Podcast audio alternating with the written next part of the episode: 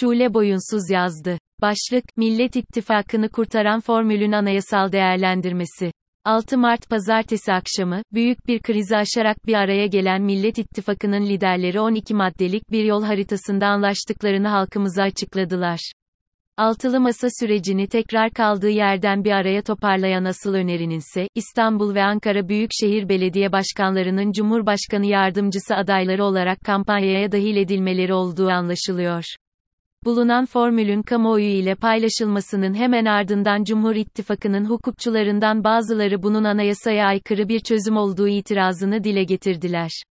Şimdiye kadar Cumhurbaşkanının dönem sınırı gibi oldukça açık yazılmış anayasa hükümlerine bile aykırılığı dert edinmemiş iktidar cenahının anayasal hükümler konusunda titizlenmeye başlamasını, adaylık sürecinin olumlu bir katkısı olarak bir kenara koyup, tartışılan konuya yakından bakalım.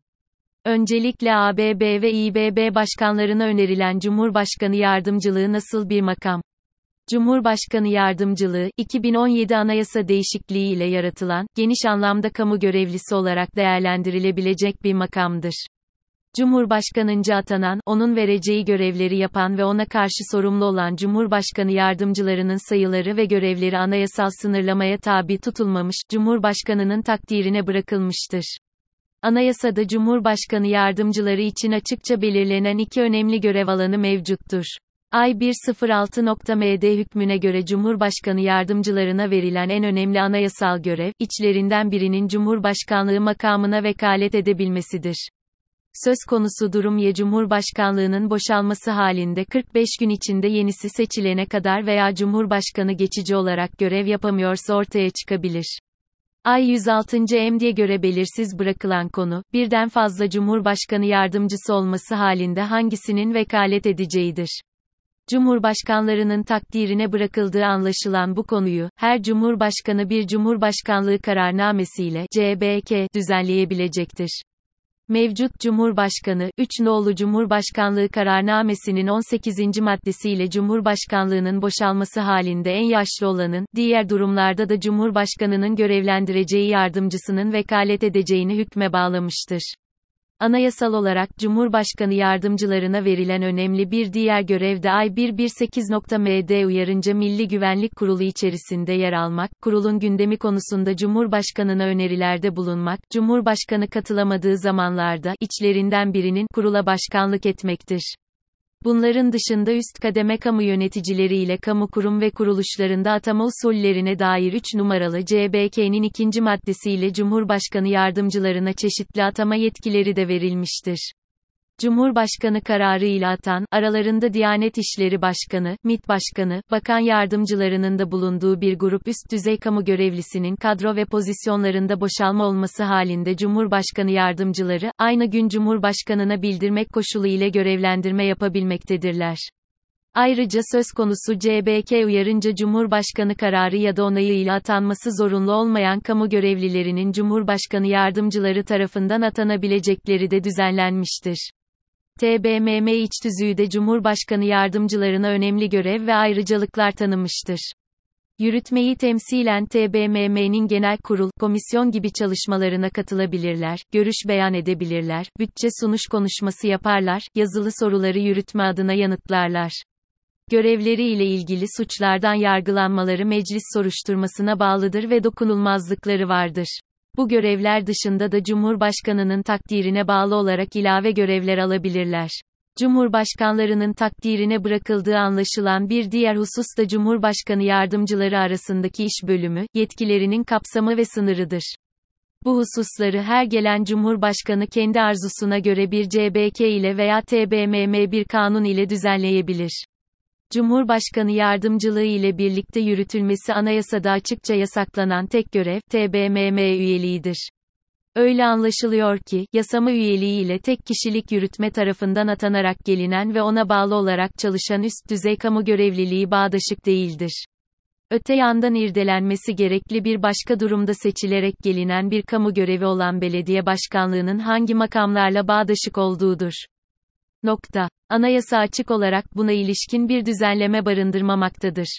2972 sayılı mahalli idareler ile mahalle muhtarlıkları ve ihtiyar heyetleri seçimi hakkında kanunun 17. Maddesi ise, milletvekilliği, belediye başkanlığı, il genel meclisi ve belediye meclisi üyeliği ile muhtarlık bir şahıs uhdesinde birleşemez.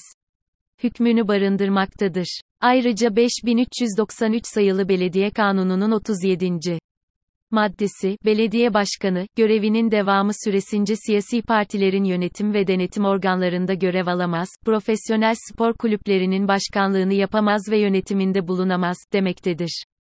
Görüldüğü üzere, 2017 sonrası yaratılan bir makam olan Cumhurbaşkanı yardımcılığının ve belediye başkanlığı ile bağdaşık olmayacağına ilişkin mevzuatta açık bir yasak yoktur. Bu noktada açık yüreklilikle düşünülmesi gereken iki konu mevcuttur.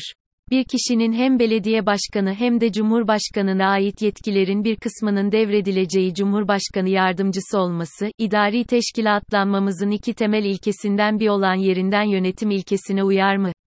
Ayrıca etkili bir yönetim yaratmak için verimli bir tercih midir? Anayasamızın bugün bir hayli sarsıntıya uğramış olan devlet teşkilatı şemasının özüne göre I127.md, coğrafi yerinden yönetim organı olarak düzenlenen mahalli idarelerin kuruluş, görev ve yetkileri yerinden yönetim ilkesine tabidir. Yerinden yönetim ilkesi ise başında Cumhurbaşkanının bulunduğu merkez devlet teşkilatından idari ve mali özellik anlamına gelmektedir. Mahalli idareler, merkezdeki yasama organın TBMM koyduğu kanunlarla hareket eden ancak merkez devlet teşkilatından ve onun başındaki cumhurbaşkanından emir ve talimat almayan, onun hiyerarşik denetim zincirinin dışında kalan, halk tarafından seçilmiş kamu tüzel kişileridir. Bir tarafta, doğrudan Merkez Devlet Teşkilatı'nın başında bulunan Cumhurbaşkanından talimat alan ve ona karşı sorumlu olan, hiyerarşik amiri olarak da ona bağlı olan Cumhurbaşkanı yardımcılığı, diğer tarafta ise idari ve mali olarak Merkez Devlet Teşkilatı'ndan ve onu yöneten Cumhurbaşkanından özel biçimde belediyeyi yöneten belediye başkanlığı bulunuyor. Bu iki şapkanın temsil ettiği görevlerin ruhu ve Cumhurbaşkanı ile olan hukuki ilişki biçimleri birbiriyle bağdaşık görünmemektedir. Yanı sıra, ikisi de son derece önemli, kapsayıcı vazifelerdir. ABB ve İBB başkanlıkları çok büyük kamusal sorunları çözmekle halk tarafından görevlendirilmişlerdir. Yarı zamanlı vazife olarak algılanmaları mümkün olmadığı gibi, Ankara'da çalışmak İBB başkanı açısından görev yerinin terk edilmesi sonucunu da beraberinde getiren bir durumdur. Öte yandan ne sebeple olursa olsun görevden ayrılan bir belediye başkanının yerine ayrı bir sandıktan çıkan belediye meclislerinin yeni başkanı seçmesi ya da daha kötüsü merkezden kayyum atanması da demokratik devlet ilkesi ve yerinden yönetim ilkesine uygun çözümler değildir. En doğrusu ilgili mevzuatta değişiklik yapılarak, belediye başkanlığı makamının en kısa sürede seçim ile doldurulması ve mevcut belediye başkanlarının mensubu bulundukları partinin belediye meclisi üyeleri arasından seçilecek bir vekil ile seçime gidilmesidir.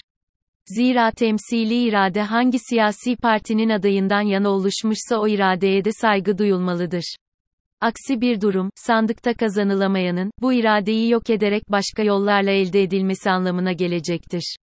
Sonuç olarak İBB ve ABB belediye başkanlarının, atanarak gelinen bir kamu görevi olan Cumhurbaşkanı yardımcısı makamına getirileceklerinin söylenmesi hali hazırda görevlerini bırakmalarını gerektirmez.